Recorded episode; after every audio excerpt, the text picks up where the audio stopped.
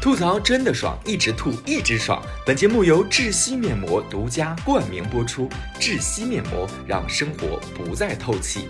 本节目由唯凭什么会特约赞助播出，唯凭什么会天天都没辙。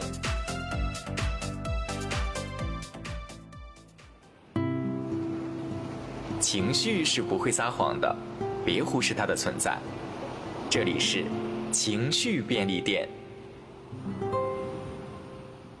那顺着刚才双双讲他不喜欢的一个企业文化吧，我还列了一些个小点，就是我们可以这一趴讲一讲我们在工作上特别不喜欢的一些个做派，可以都在这块来讲。从我个人角度，可能我不喜欢一个工作上的一个做派，就是耍领导权威这个事情，我真的是特别的抵触。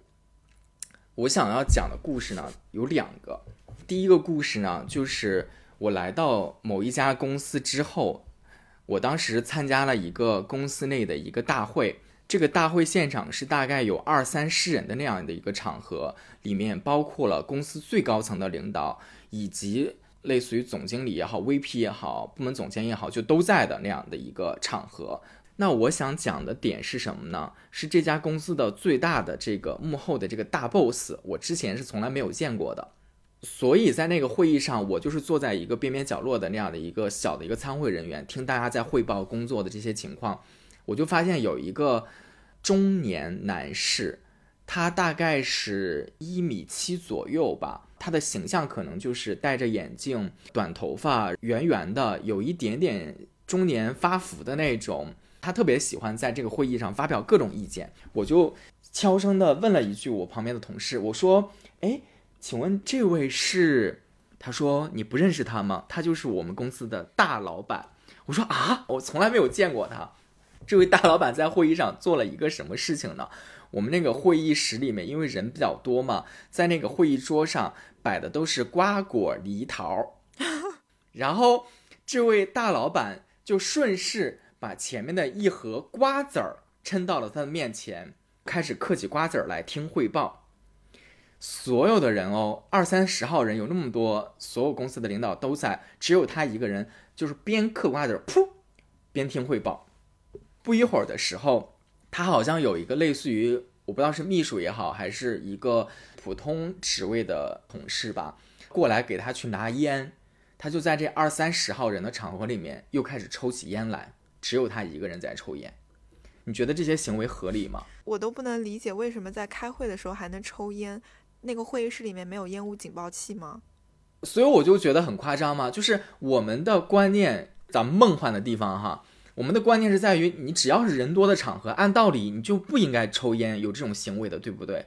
嗑瓜子儿这个，我就觉得好，你喜欢瓜子儿，吃冰嗑瓜子儿，不行了，太好笑了。我也我也是很喜欢嗑瓜子儿的一个人啊，但是我们都是看剧的时候，对吧？你一个特别正经的场合下，毕竟是一个工作场合，你怎么可能边嗑瓜子？这不是一个茶话会呀，这毕竟是一个工作汇报会啊。然后抽烟这个事情也是，餐厅里按道理就是不应该抽烟的呀，办公区就是不可以啊。包括于我们公司的厕所，我不知道为什么男厕所里面总有烟味儿，因为它是一个全密闭的一个。空间嘛？这些不应该是一个职场人很基本的道德也好，或者职业习惯也好，不应该，这不都应该是共识吗？不应该是职业常识吗？就是有人这样做，你真的是不知道为什么。我有些时候上那个厕所，我想说，我天，为什么又是一股烟味儿？你不知道到底谁在做这件事情，真的是很令人讨厌。然后我要讲的第二个故事是这样的，这个故事就相对来讲很短了。有一次也是一个全公司的那样的一个。不至于是一个工作大会，而是一个日常生活当中可能有点像庆祝会的那种那种感觉的。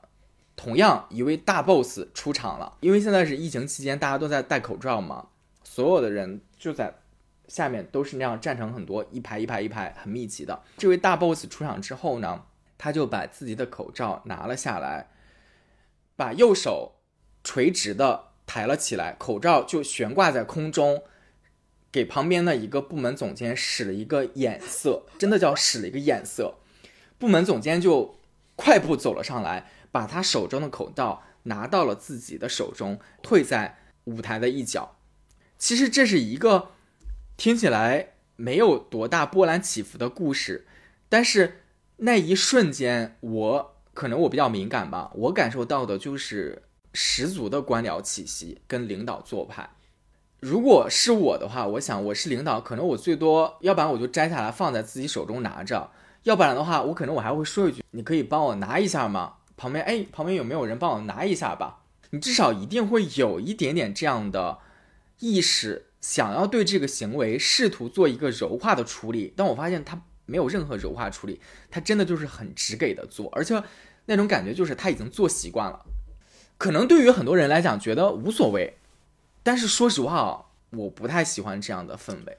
这感觉让我想起了我大学有一个很不好的一个一段实习经历，一个电视台去做记者实习，然后老记者呢就带我出席了一个，嗯，我也就不说什么部门了，总之是当地一个组织部门的那样的一个聚餐。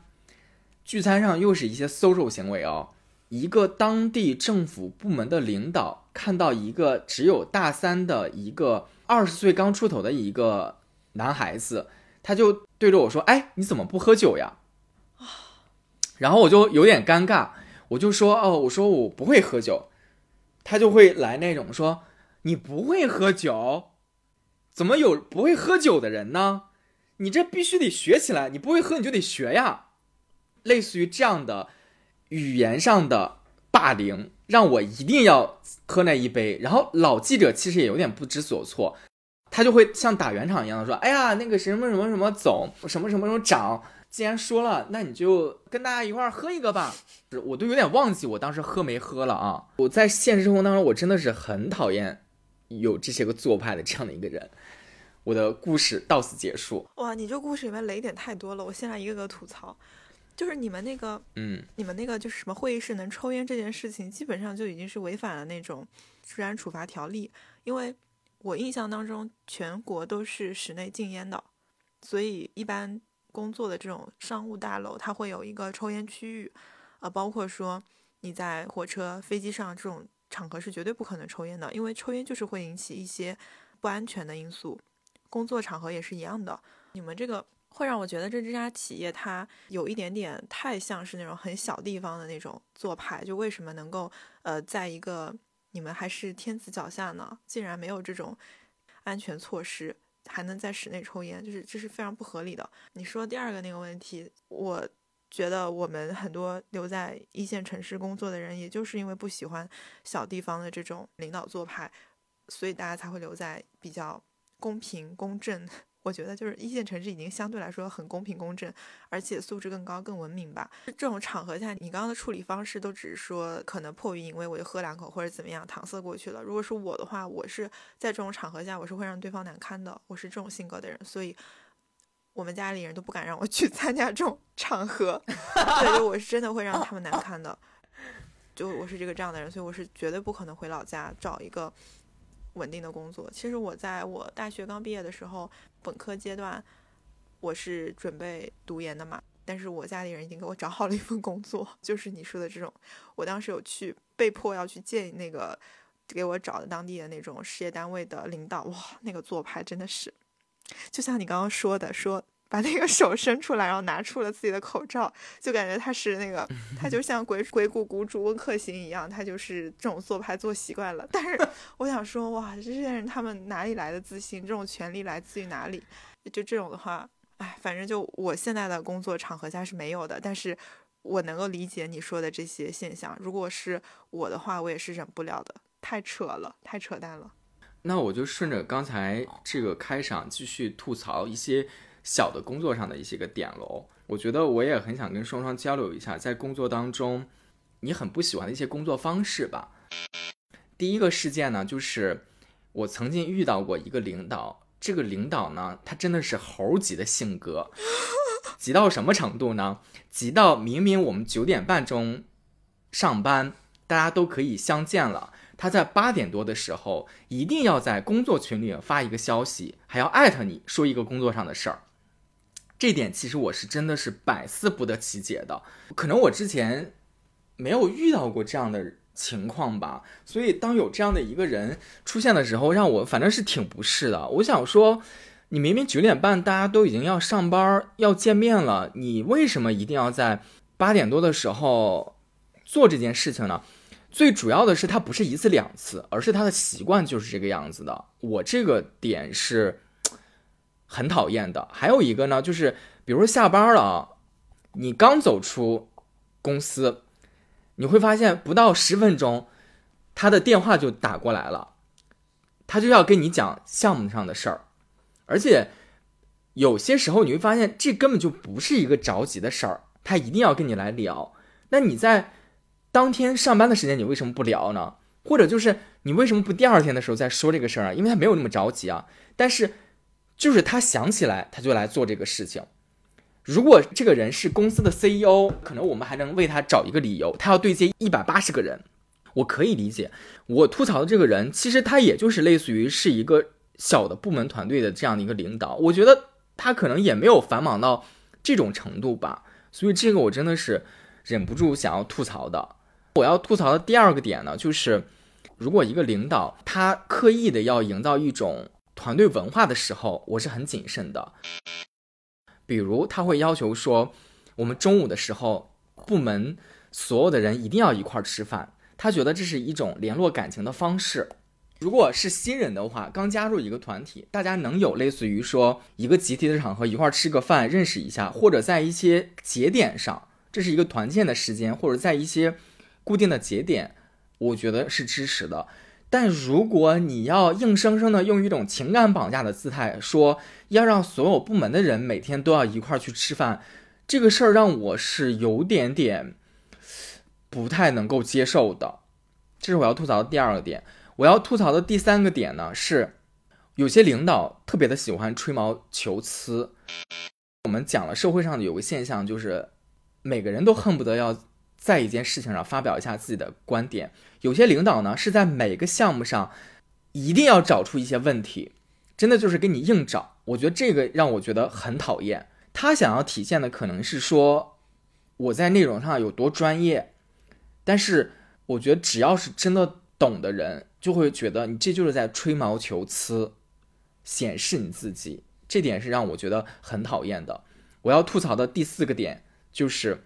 我曾经遇到过一个领导，他做的最奇葩的一件事情就是，他竟然把他的朋友圈屏蔽了我们所有的团队成员。这一个点真的是让我突破我的认知界限。这么多年的工作经验当中，我没有遇到过一个人，一个领导对他的下属，而且是所有的团队下属屏蔽了朋友圈。我们这个团队到底是发生了什么，才能让一个领导做出这样的一个举动？让让我现在我都觉得，哦，莫名其妙。我跟你说这件事情到这个层面也就还好，我甚至还有更尴尬的后续，就是还有人跟我说他要和这个领导一起去玩一个什么游戏，然后让我也一起。然后我就只能说，嗯，我其实也挺想去的呢，只不过我觉得对方可能不太愿意吧，毕竟他把我们所有人都给屏蔽了。然后对方这个游戏的发起人就目瞪口呆，大吃十惊，他也没有料到。我觉得这个真的是挺没必要的。你说我们在一个工作场合，还不是项目制的场合当中，你能跟一个，你都别说领导了，而是你跟一个同事。能因为什么事件，大家能够把朋友圈相互屏蔽或者相互拉黑？我觉得这个其实已经是一个很极端的一个情况了。但是我在我的职场当中竟然经历过。我们这个主题是吐槽嘛，我就把这个真的是不得不分享出来。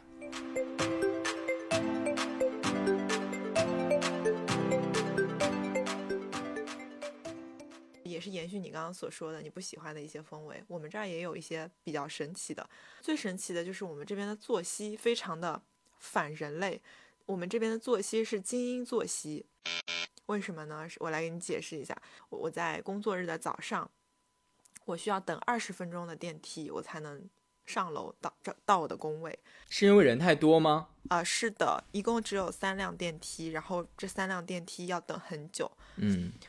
这个时候差不多是十一点出头，然后，我的工位上是没有人的，就是我的那个部门的工位没有人，然后我们整个半层楼都是很安静的。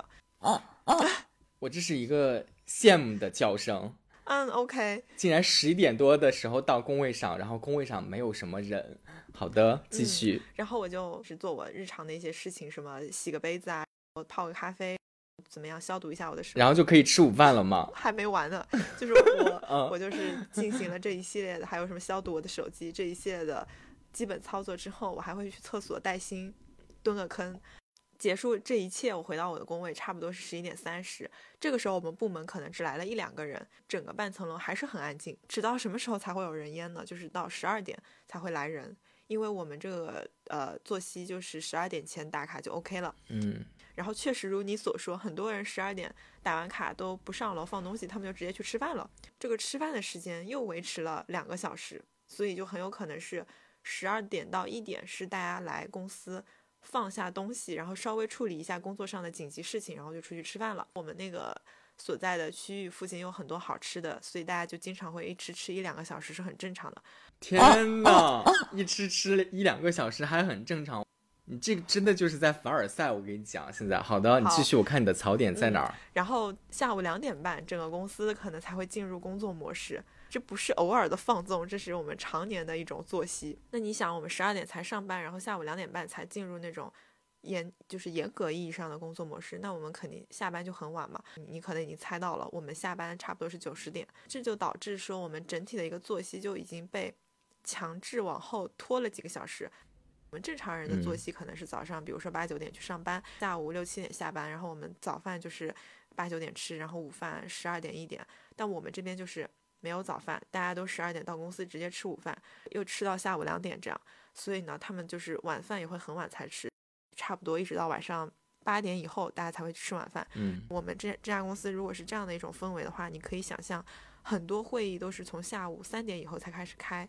那么，呃，如果是你要找领导汇报之类的，你就必须在晚上的时间去汇报了，很有可能是晚上八点九点还在开会。那你说开完会差不多十点十一点。下班之后呢，大家又要去吃个宵夜，喝个酒，呃，听起来很潇洒。但是你想象一下，等大领导开会，从下午七点一直等到晚上十点，然后他可能自己的那部分工作结束了，他才会到十一二点来跟你开会。开完会之后一点了，说，哎，那我们去吃个宵夜吧。你就要在凌晨一点陪着你的大领导去吃饭。为什么会有这么奇怪的作息呢？不是说我们公司的所有部门都这样，是我们这个大团队这样。为什么呢？就还是因为 VP 本人，就是他自己是一个作息是偏向于美国模式的，嗯，就是他白天就是你可能不太见得到他，你要到下午才会看到他出现，你要跟他开会就得到晚上。他自己的作息就是一点的时候会带着下属去吃饭，通常他都是在凌晨三点到四点回邮件。他还很有可能在凌晨四点的时候，在你的就是工作的那个聊天的软件上面给你留言，说这里为什么会这样之类之类的，哇！所以说我们这边有很多的比他低一层级的这些领导，他们的作息也是跟他同步的。这家公司晋升太难了，它难的点不是在于说业务上难，而是你必须要先把自己的作息调整成美工模式，你才能够和这个 VP 比较同步的对话，比较同步的工作。就这是一个。让我觉得很神奇的事情，反正从我的角度上，我是不太接受的。嗯，啊啊！听你讲到你们的开会时间，一般最早也要从下午三点开始，这真的就是不同的企业文化好不同。你知道我们开会时间吗？我发现了，就是我们如果要是小组开会，直接 leader 还算是比较。考虑到我们的感受，可能他就会约在我们九点半上班，那他说十点钟开会或十点半开会，嗯，可能是这样的一个时间节点。但我发现我们公司更高层的领导，他们就是会卡在上班时间开会。我觉得原因有两个，第一个就是我们的很多高层年纪真的是很大的那种，他跟年轻人的作息就是不一样。然后第二个点就是在于我们的这个，还是说的。国企的氛围，就他们好像我不知道为什么，就他们还蛮计较这些，就他不太会从所谓的人性角度出发去考虑某一些个点。我发现，哎，反正就是有些人还很喜欢这种作息，但是对我来说，就我已经过了那个熬夜，就是年轻阶段的这个，就是我自己觉得我的年纪已经过了这个年龄段了，所以我是现在不太接受这种作息的。还有就是，呃，我们的。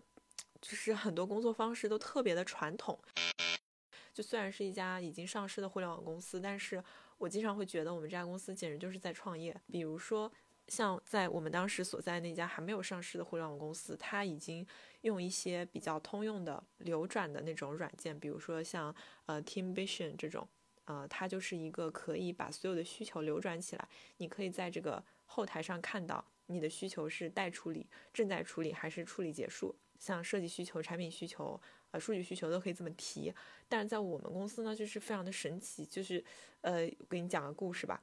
呃，有一天我就是突然看到一个消息说可以去申请设计资源了，然后想说，哎，好呀，因为我们一般通常是没有设计师支持，都是找外包的啊，那么我就赶紧去看还有什么档期是空的，然后结果发现这个游戏规则是这样的，他是在群里面有一个裁判，他他就喊一声说。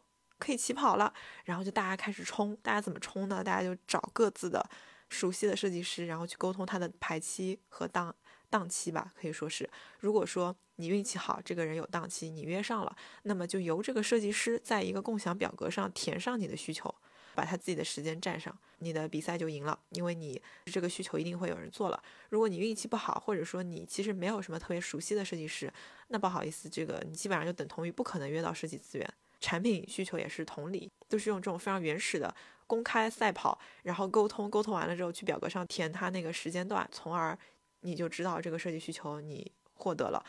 最神奇的是它的这个共享的表格是一个第三方的表格，理论上来说，像这种什么腾讯文档还有石墨文档，他们都是不是那么安全的。对于一家已经上市的公司来说，因为其实在我前公司。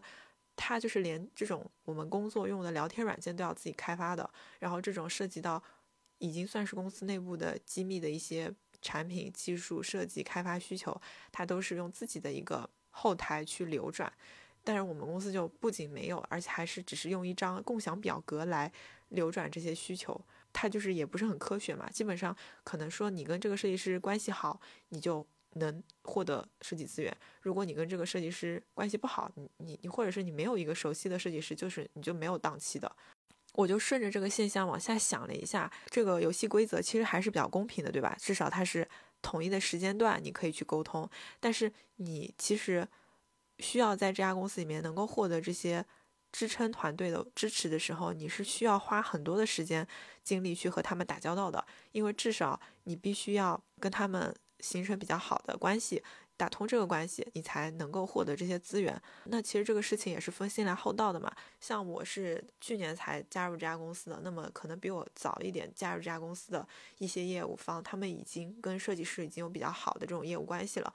除非是他们这个设计团队招新人进来，我才有机会去跟新的设计师建立关系。否则的话，你说这种设计师他都已经有长期合作的业务方了，那他为什么还要花费人力精力去和一个新的业务方磨合呢？就如果是我的话，我也只想跟我熟悉的业务方合作。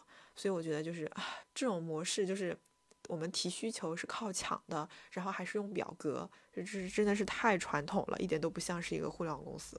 哦哦，我。要跟随你这个故事讲一个我的故事。同样的，我觉得我们是很像的。我在来这家公司也是，我们提设计需求的时候，他比拼的只有一个，就是比手速。我们倒没有什么人情的关系，一模一样的规则。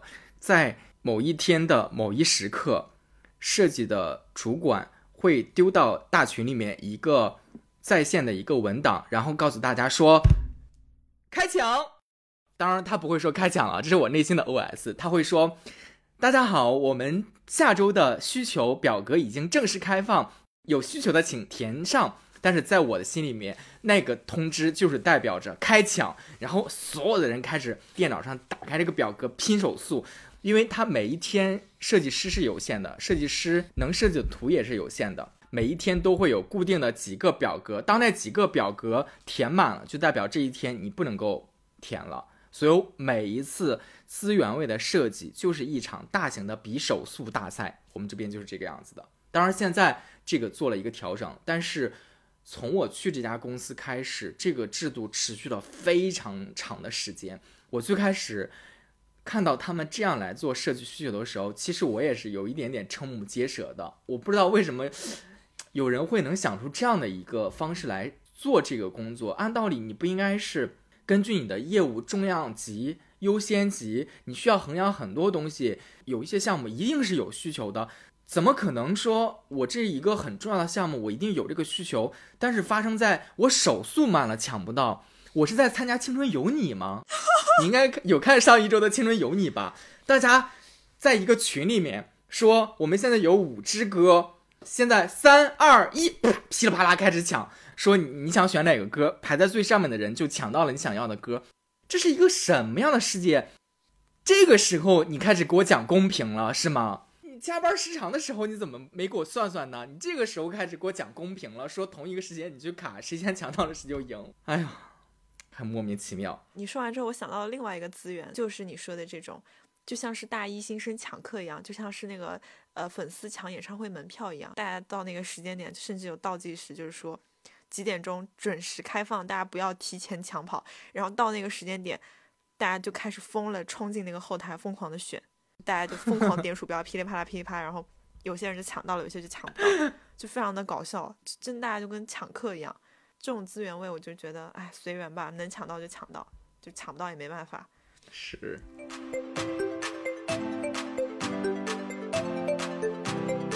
的，那我就继续了。好，我继续吧。好的。转折就是这么硬，那我接下来要吐槽的这个呢，也可以讲一个生活当中的吧，吐槽一下手机吧。这个手机呢，其实还有蛮多可以吐槽的点，是吧？我想问你，你现在还会看你的朋友圈吗？看啊，为啥不看啊？你竟然还会看朋友圈啊？你每天都会刷吗？对啊，我为什么不看呢？哦，好吧，我就属于我对我的朋友圈已经完全没有任何兴趣。你是不是加了太多广告？现在加的可能工作上的人比较多吧，基本上工作里面不一定是微商的广告，但一定是各种各样的项目介绍的广告。第一呢，就是我不是很喜欢看这些广告，我觉得我看不到什么货真价实有意思的东西。第二呢，就是我一点都不关心他们都在干什么。朋友圈里面人也比较多吧，我只在一个时时间会刷朋友圈，就是在我在做我公司的项目，缺。艺人的时候，我会刷朋友圈，因为这个时候我就能看到哦，原来哪一方好像他们现在宣传期，我看到他现在上了一些个东西，反正他也在刷这个东西嘛，那我可能我就看两眼。但除此之外，我基本上我就已经是一个远离朋友圈的人了。第一我不看，第二我觉得还有一个是，我觉得现在朋友圈是很不干净的。我想表达的可能也是我现在的一个。现有公司文化里面一个很让人吐槽的点吧，我们公司是强制要求公司群里发的那些项目信息，大家都要转到朋友圈里面去的。这样的消息每天至少会有两条。你知道一个公司有多少信息可以转吗？哎，你可以一天之内上好几个项目，你可以公司有一个什么大事件，全部都要让你转到朋友圈去。你就不能只对同事可见吗？我现在就是这样做的呀，因为如果我要是真的按他那个要求来转的话。就大家一定觉得我是逼吧，像我讲的，它已经多到令你无法想象。每一天我可以发三条朋友圈，全部都是工作，周一到周五都不带重样的。得是怎么样的一个人才能发那样的一个朋友圈吗？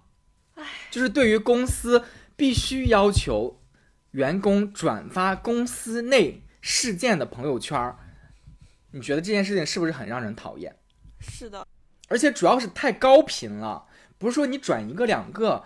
我觉得还好，但问题这是一个高频事件，让你每一天都要转两到三条的时候，这跟传销有什么区别啊？那你现在如果在公司不发会怎么样吗？因为我们有一段时间，他是告诉你明确一定要发，而且要艾特每个人，每一个部门的负责人要去他的朋友圈截图，谁发了谁没发。但是他那样操作了几番，是想要告诉大家你必须发。现在他是不管了。但是还是会定期的往那个群里面发，大家反正可能也是学会分组了吧。然后这是一个朋友圈的吐槽的点。第二个就是我想知道你是一个看微博的人吗？是这样的，我的微博已经不看了，然后我只会上去偶尔发两句吐槽。但是呢，因为最近我疯狂的爱上了《山河令》，然后我就必须要去看一下。对，就是我要看一下他们的幕后花絮什么的，我就只能上微博看，太好磕了。我现在就想，说每天那些微博热搜都是些什么东西呀？我每次看的时候，我就觉得很来气，我都觉得你都不知道那些微博热搜是什么鬼，绝对都是买的呀。各大综艺节目在买那个热搜，那绝对都是买的，是网友谁去讨论那些个屁事儿呀？那本来就是的呀，本来就是买的呀。微博真的早就凉了，他就是自从有一次那个热搜被整改之后，热搜基本上都是以资源的形式出卖，然后他整个内容生态，也就是就收归阿里之后，不就是随时随地让你跳去淘宝吗？他整个生态就已经毁了，基本上都是营销号、广告。宣发，还有就是饭圈，都已经这样了。如果说你是想获得一些真实的故事消费也好，就是不会去看微博的，你看知乎就可以了。知乎也是有那个热榜的，它的功能跟热搜差不多，而且相对来说会更正常一点吧。我这个也是很小的点了，就只是我有些时候我想表达的是，我其实挺讨厌手机的，就是手机里面这些个东西，我觉得我都很讨厌。那你买个买个老人机算了，你只能打电话怎么样？我很想要这样做，但问题是外界跟我的勾连，现在我没有我没有办法解决呀。如果我告诉你，如果我现在是一个有钱人，我不需要做这个工作，我绝对就会远离这些个东西的，因为我没有一个是我自己很喜欢的。我为什么要加那么多陌生人的微信？我为什么要进那么多不知道是谁的群？我跟他们聊那些有的没的的那些个东西，就有些时候想想是挺烦人的。哎呀，社会不就是这样吗？人生就是这样的，人生就是不断的遇到艰难险阻，然后让你改变自己。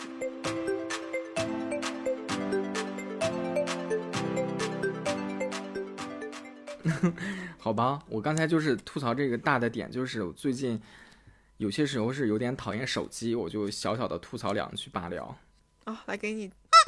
那我顺着刚才聊朋友圈那种微博那种，我在想吐槽一个小的点，就是现在的综艺节目为什么这么长，越来越长，真的是太可怕了。一个节目现在都要两三个小时。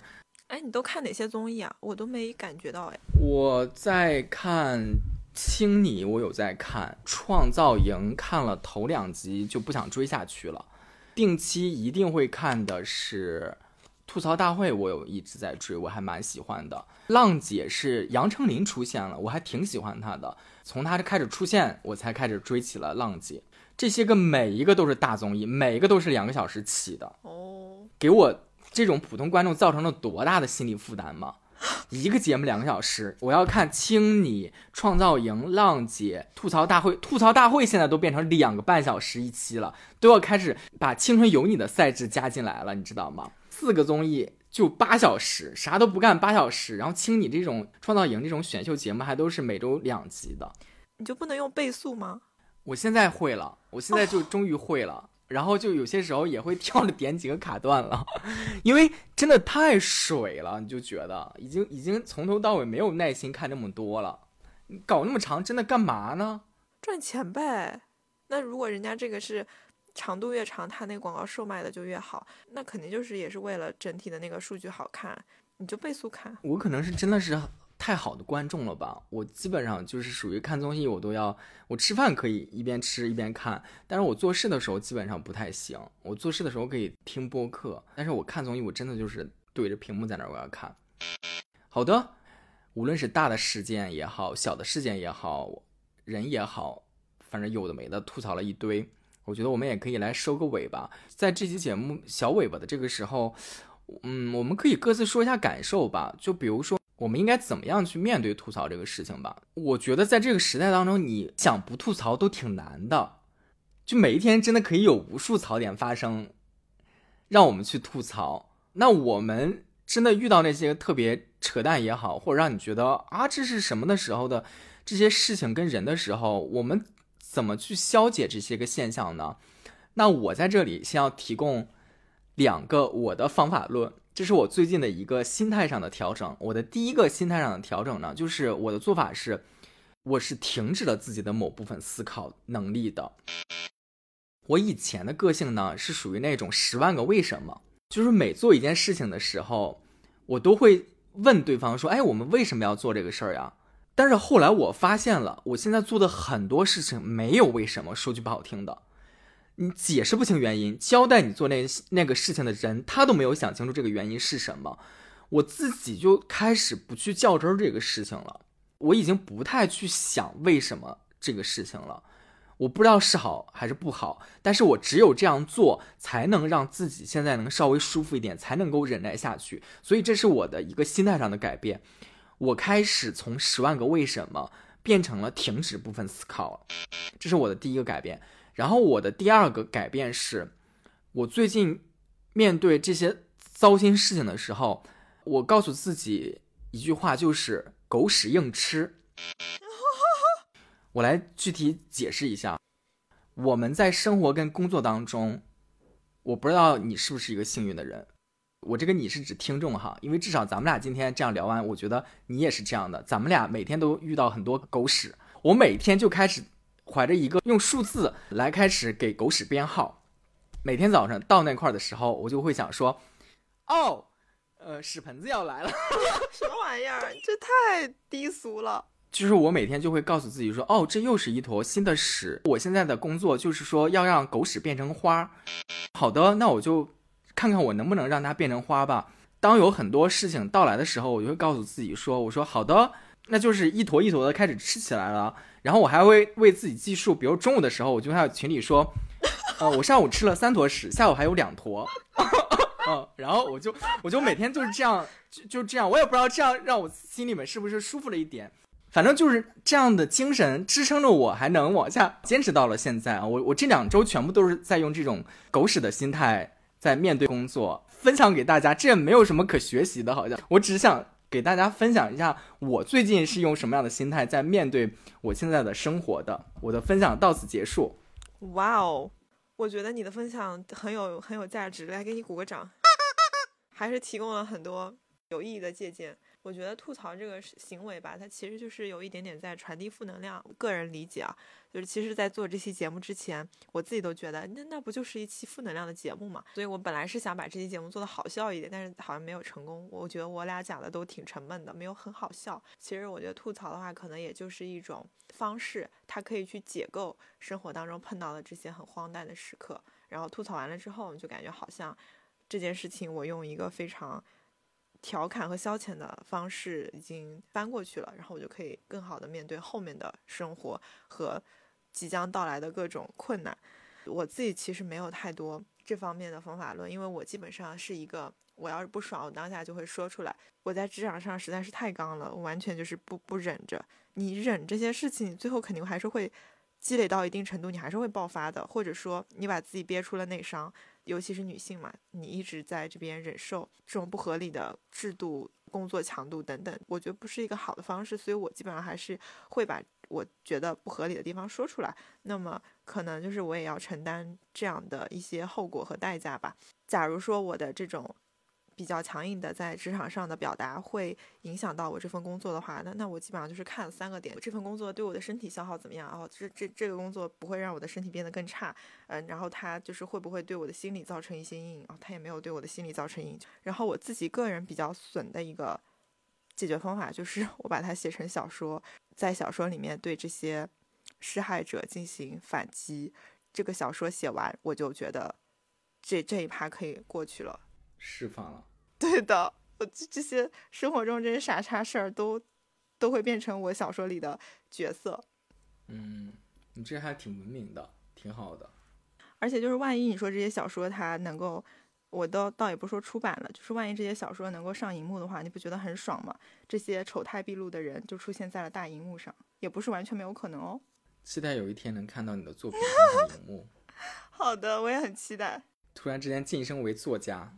那我们今天的节目就到这里了，希望大家之后能尽量少一点遇到这些令人糟心的人跟事吧。虽然比较难，但是就只是说当一个美好的祝愿说出来吧。说一说，如果遇到一些不开心的事情，可以说出来，因为你说出来的过程就就已经是在消解它了。然后可以在我们评论区留言，把你认为生活中特别扯淡、荒诞的时刻记录下来。或许你过一段时间再回来看，你就会觉得好像这些也不是什么事儿。这个我是有同感的，因为我本来在做这期节目之前，有很多个瞬间都会有那种很小的情绪点。但当我们真的实际录制的时候，到这一天，我就发现我有很多之前那个时候觉得。很想吐槽的小的点，就是你就会觉得你再说也都没有意思了，其实已经过去了。对的，我有这种感觉，所以就是没有达到我当初想的那种很嘲讽的那种节目效果吧。这只是我们最近这段时间，或者说我们当下这个年纪遇到过这些事儿的一个小小的一个总结吧，它就当一个历史记录吧。那这期节目就是这样啦，我们下回再见喽，我们下期再见，拜拜。拜拜。